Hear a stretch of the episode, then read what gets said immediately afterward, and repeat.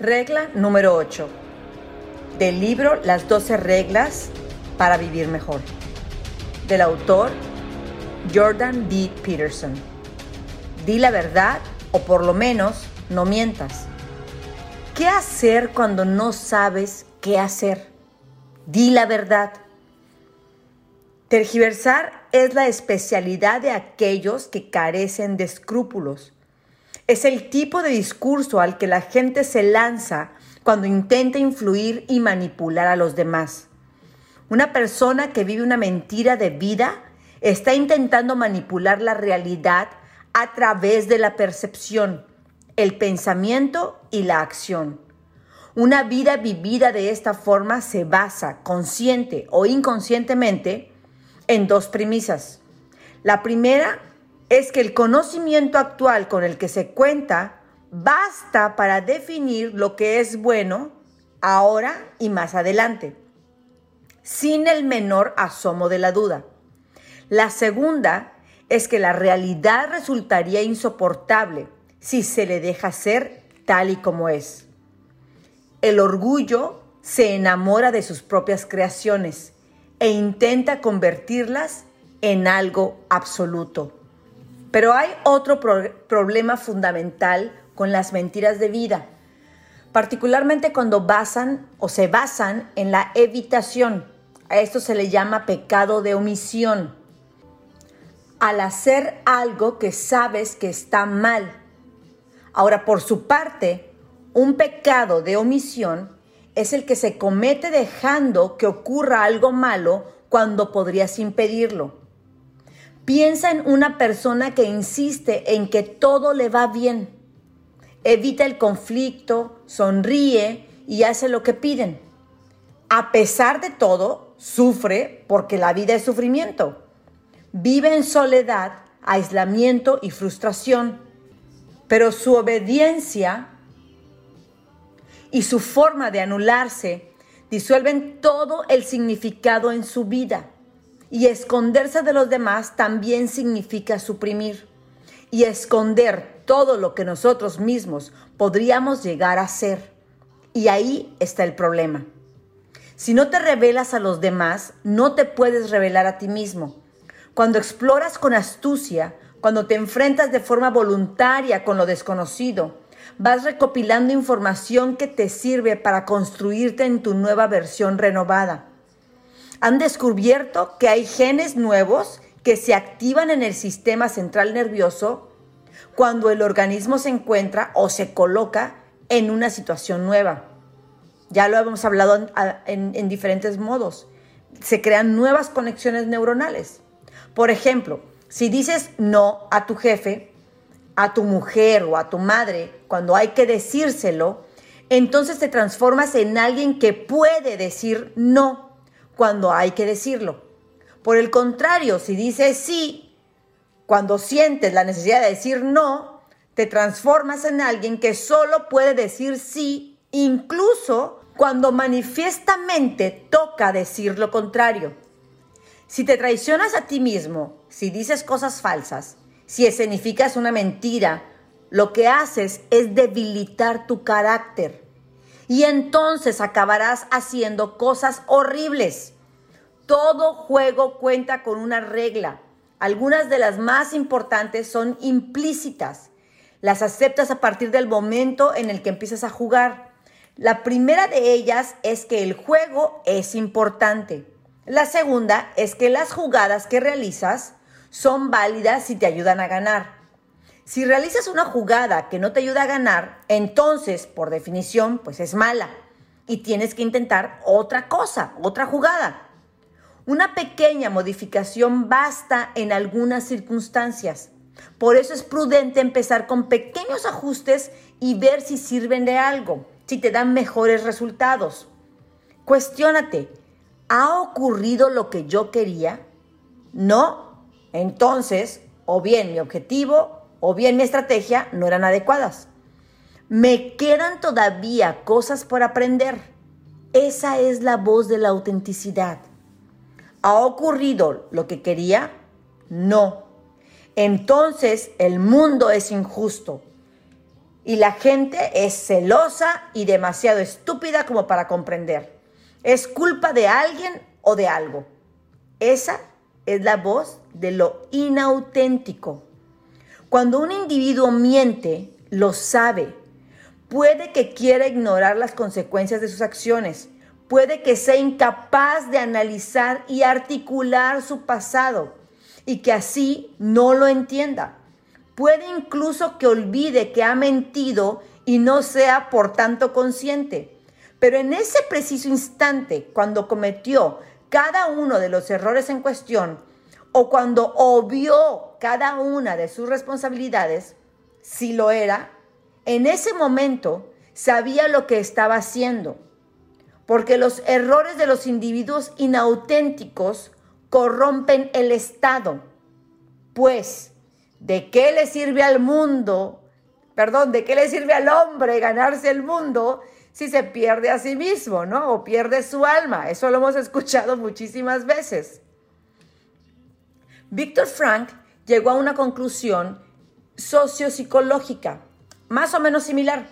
Una existencia deshonesta, carente de autenticidad, conduce al totalitarismo social.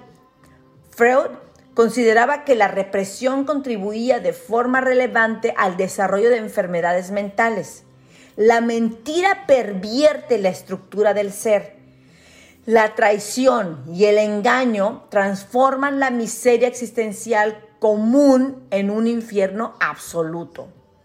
Es cierto que también una vida bien vivida puede verse desgarrada por la enfermedad las dolencias o cualquier catástrofe inevitable.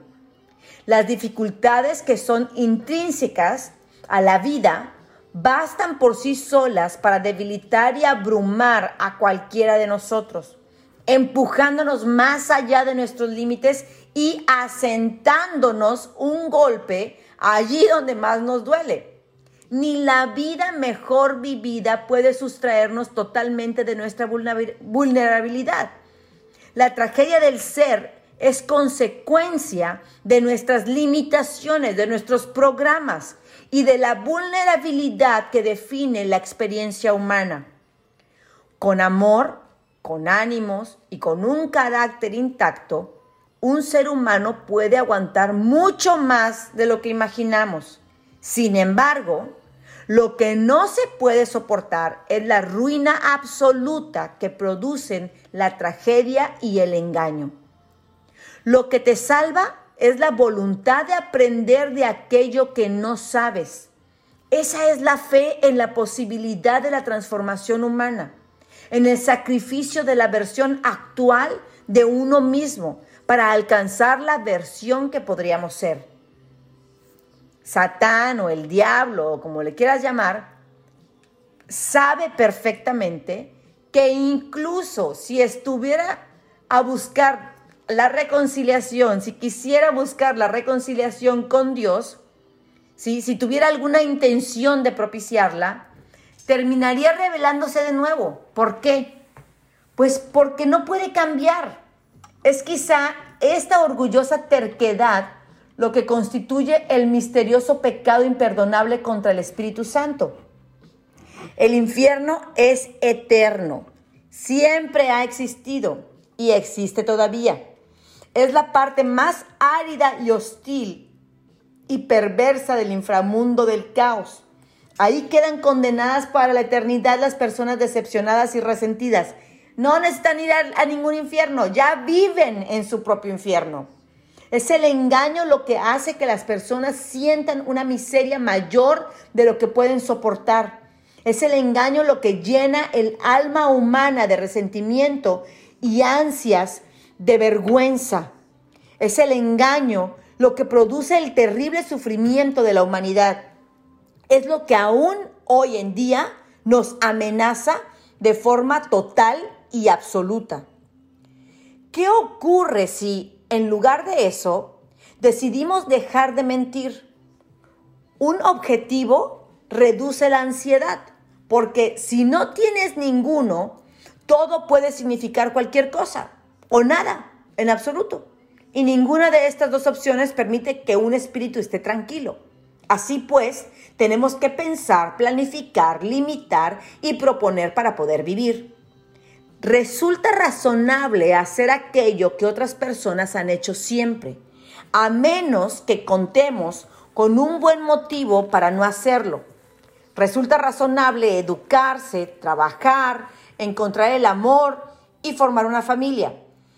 Así es como la cultura se mantiene, pero es necesario apuntar al objetivo que se determine, por tradicional que sea, con los ojos bien abiertos y bien enfocado. Tienes que acercarte a aquello que no sabes y a lo que ya sabes. Tienes que estar bien despierto para poder verte venir. Tienes que quitarte la viga del ojo antes de preocuparte por la paja que tiene tu hermano. De esta manera fortalecerás el espíritu que gracias a ello podrá tolerar la carga de la existencia y así el Estado rejuvenecerá gracias a ti. Lo que ocurre es que el presente no es el pasado. Así pues, la sabiduría del pasado se deteriora o se caduca como reflejo de las genuinas diferencias que existen entre las condiciones del presente y del pasado. No es sino, no es sino una consecuencia natural del paso del tiempo, así como del cambio que acarrea de forma inevitable.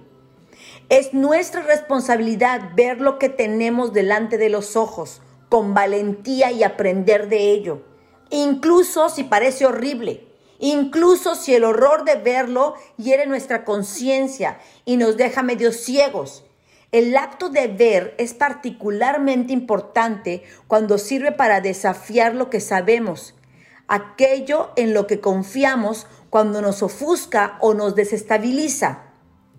Nietzsche dijo que el valor de un hombre lo determinaba la cantidad de verdad que podía tolerar. No, pues algunos estamos bien jodidos ya en esto.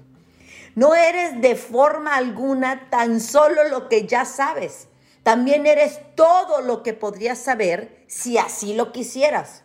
Así pues, nunca tendrías que sacrificar lo que podrías ser por lo que ya eres. Y esto yo lo hablo mucho en los talleres. La gente tiene miedo al cambio, la gente prefiere quedarse con lo que ya sabe y le da miedo aprender de las, de las herramientas o llevarlas a cabo las herramientas simplemente porque tienen miedo a ver qué es lo que hay adentro de ellos. Y muchas personas también tienen miedo a ver lo que, lo que son capaces de hacer, sus posibilidades. Y yo siempre les digo, yo tengo una obsesión por ver qué más puedo lograr, qué, qué, qué tan grande puedo ser, quién más puedo, puedo hacer, a quién más tengo dormido en mí que podría despertarlo y poder servir de una mejor manera al mundo. Entonces, determina tus ambiciones, incluso si no tienes claro cuál va a ser su contenido. Las mejores ambiciones tienen que ver con el desarrollo del carácter y las propias capacidades, más que con el estatus y el poder. Es decir, eh, determina ambiciones, por decir, como, cuando yo me puse, yo nunca había hecho un triatlón y me puse la idea de que tenía que hacer un medio Ironman. Eso trajo en mí el desarrollo de mayor capacidad, pero también el desarrollo de mi carácter, el desarrollo de mi compromiso, de mi perseverancia, de mi enfoque, ¿sí? de mi amor propio, de creer que mi cuerpo era capaz de poder hacer eso. ¿Sí? Porque tú puedes perder el estatus, pero el carácter lo llevas encima, allí donde vayas y te permite plantar, te plantarte cara a cara a la adversidad. Y yo siempre lo he dicho, ¿sí? Una de las partes de mi carácter que yo más amo y que para mí es la, eh, podría ser mi, gran diamante el más valioso, es el de la fe. Entonces no importa si yo estoy arriba o abajo, yo tengo fe. ¿sí? Aparte de la fe, mi perseverancia, mi enfoque, mi nivel de compromiso, mi nivel de pasión por vivir la vida. Entonces no importa si yo pierdo el estatus, que lo he perdido muchas veces. ¿sí? Siempre regreso a, a ser mejor persona o a tener aún más de lo que tenía porque me mantengo en fe y me mantengo enfocada y estas partes de mi carácter me hacen salir de ese lugar muy pronto, mientras otras se siguen revolcando porque no tienen fe, porque no, desarrollaron compromiso, porque no desarrollaron eh, la perseverancia. El día de ayer estaba yo dando clase a unos jóvenes de la universidad y yo les decía, si tú, si tú no eres capaz de voltear a ver quién eres en este momento, si tú no eres capaz de voltear a ver que eres un inútil, que no, que no ofreces nada al mundo, que estás en la hueva, que estás en la pendeja, lo único que vas a hacer es que te vas a volver en el peón de alguien para toda tu vida. Vas a ser el pendejo que le hace los mandados al que sí piensa, al que sí se compromete, al que sí tiene fe, al que sí tiene, tiene perseverancia. Esa es la realidad, ¿sí? Esa es la realidad. No quieres usar tu, carácter, no quieres voltearte a ver, no quieres trabajar en ti, no quieres modificar tu forma de ser, no quieres ver la verdad. Bueno, vive en tu mentira pendeja de ser la víctima de todo mundo. Porque mientras sigues viviendo de acuerdo con la verdad, a medida que se te revela, tendrás que aceptar los conflictos que esa forma de ser irá generando y deberás lidiar con ellos. Si lo haces, seguirás madurando y haciéndote más responsable y de maneras más sutiles y de otras más significativas. Dejarás de tambalearte y caminarás de forma cada vez más directa hacia el bien. Siempre lo digo, el trabajo más importante que tenemos es el de la autoobservación, porque en la autoobservación tienes que ver la verdad absoluta de tu ser. Nunca puedes saber lo que va a pasar. Así pues, tienes que arriesgar tu propia vida, la tuya en particular, la que nadie más ve, para descubrirte. Se trata, por el contrario, de un acto de valentía, de voltear a ver y decir, sí, soy una mentirosa, sí, soy una huevona, sí, soy una, este, soy una, eh, que, estoy enojada con la vida, me gusta tomar represalias, me gusta desearle a la gente el mal, Em, soy coda, soy este, tragona, no lo sé, tú, tú, tú has de saber quién eres y que no quieres observar, ¿sí? Es la fe en que el viento va a propulsar tus velas, las velas de tu barco en una dirección mejor, que, que, vas a ir hacia una dirección mejor si alcanzas con fe a ver tu verdad. Es la fe en que el ser puede corregirse y transformarse. Es el mismo espíritu de la exploración. Es como cuando yo les digo que yo tengo una pasión por descubrir quién más puedo ser o qué más puedo ser. Pero para poder hacer eso, tengo que tener la valentía para poder observar dentro de mí y que el día en que encuentro que yo puedo ser más disciplinada o que puedo tener un mejor cuerpo o que puedo ser una mejor vendedora o que puedo ser una mejor líder o que puedo ser una mejor madre, una mejor esposa. Entonces en ese momento, en lugar de asustarme, en lugar de aterrorizarme, tomo y abrazo e integro esa nueva realidad, esa nueva verdad y trabajo sobre ella. Quizás sea mejor conceptualizarlo de la siguiente forma. Todo el mundo necesita un objetivo concreto, específico, una ambición y una intención para limitar el caos y, explicitar el sentido de su propia vida. Pero todos esos, esos objetivos concretos tendrán que subordinarse a lo que podría considerarse como un objetivo global.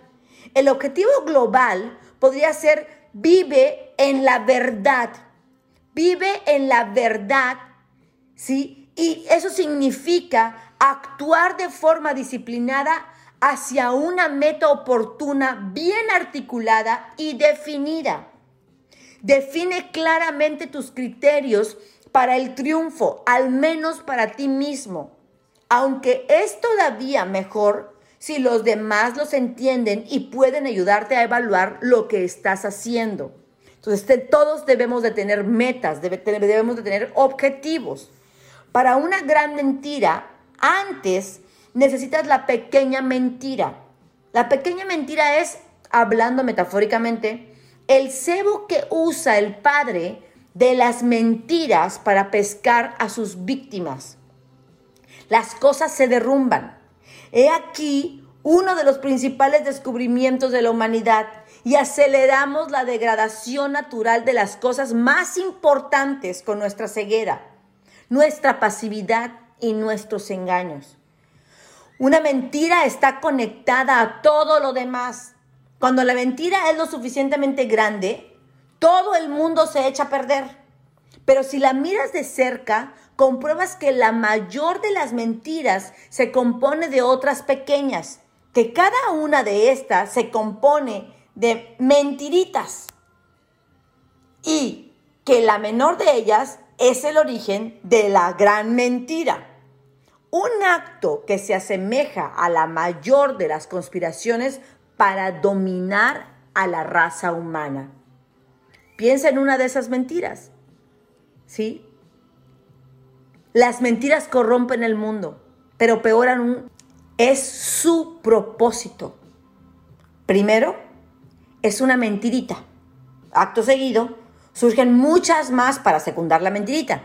Luego, es el turno de las ideas distorsionadas que sirven para evitar la vergüenza producida por esas pequeñas mentiritas. Y después el de unas cuantas más para camuflajear las consecuencias de todas las ideas, de las mentiritas, de la vergüenza, de la no sé qué, que proviene de la pinche mentirita pequeñita que te echaste al principio.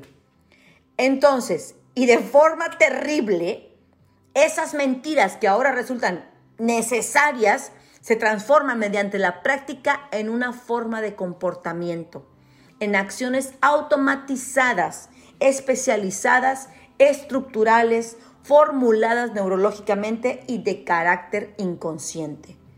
Es así como emerge el caos del inframundo, desbordando, inundando toda la tierra conocida. Pero todavía no estamos en el infierno, ni siquiera. El infierno va a llegar después. Llega cuando las mentiras han dinamitado la relación entre el individuo o el Estado y la misma realidad. Todo se desmorona y la vida se degenera. Todo se convierte en frustración y en desengaño. Torturado por este ambiente y su continuo fracaso, el individuo o la persona, tú y yo, nos amargamos. Y se dice, necesito y merezco venganza y tengo que conseguirla. Y esa, esa es verdaderamente la entrada al infierno. Es por ello que decir la verdad supone incorporar al ser la realidad más habitable. La verdad construye edificios que pueden resistir en pie durante miles de años. La verdad es el mayor recurso natural, aquel que nunca se puede agotar, es la luz en las tinieblas. Ve la verdad, di la verdad, abraza la verdad, integra la verdad, sé la verdad. Tu verdad es algo que solo tú puedes determinar, puesto que se basa en las circunstancias únicas de tu vida. Entiende que tu verdad es personal. Exprésala con cuidado, articúlala bien, tanto a ti mismo como a los demás.